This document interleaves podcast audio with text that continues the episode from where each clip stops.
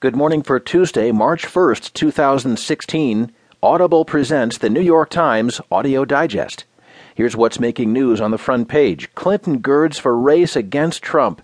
Thomas ends 10 silent years on the bench. And Iran moderates make big gains in two elections.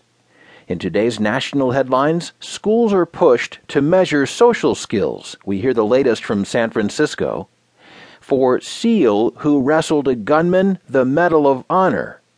And Hollywood's top sidekick, George Kennedy, dies.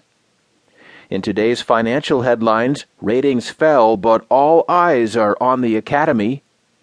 Researchers describe costly waste in cancer drugs, and Apple wins ruling in New York on iPhone hacking order. There will be more business stories, more national and world news, a roundup from the sports page, and New York Times columnist David Brooks. Now, as selected by the editors of the New York Times, here are the stories on today's front page. Amy Chozick and Patrick Healy report today's top story Clinton girds for race against Trump. In the days after Donald Trump vanquished his Republican rivals in South Carolina and Nevada, prominent Democrats supporting Hillary Clinton arranged a series of meetings and conference calls to tackle a question many never thought they would ask How do we defeat Trump in a general election? Several Democrats argued that Clinton, should she be her party's nominee, would easily beat Trump. They were confident that his incendiary remarks about immigrants, women, and Muslims would make him unacceptable to many Americans. They had faith that the growing electoral power of black, Hispanic, and female voters would deliver a Clinton landslide if he were the Republican nominee. But others, including former President Bill Clinton, dismissed those conclusions as denial. They said that Trump clearly had a keen sense of the electorate's mood, and that only a concerted campaign portraying him as dangerous and bigoted would win what both Clintons believe will be a close November election. That strategy is beginning to take shape, with groups that support Clinton preparing to script and test ads that would portray Trump as a misogynist and an enemy to the working class, whose brash temper would put the nation and the world in grave danger. The plan for those themes to be amplified by two former presidents to fight Trump's ability to sway the news cycle.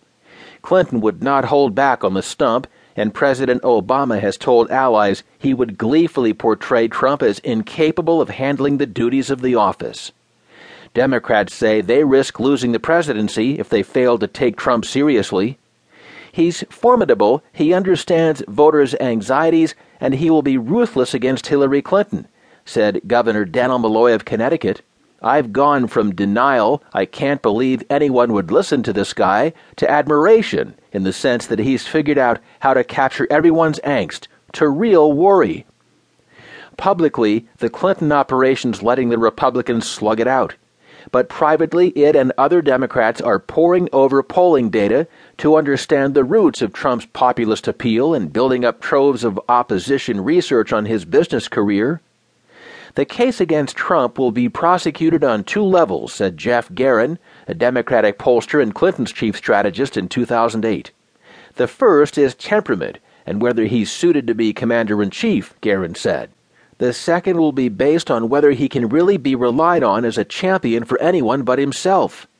But the tactics that Clintons have used for years to take down opponents may fall short in a contest between Trump and Clinton a matchup that operatives on both sides predicted would be an epic, ugly clash between two vastly disparate politicians.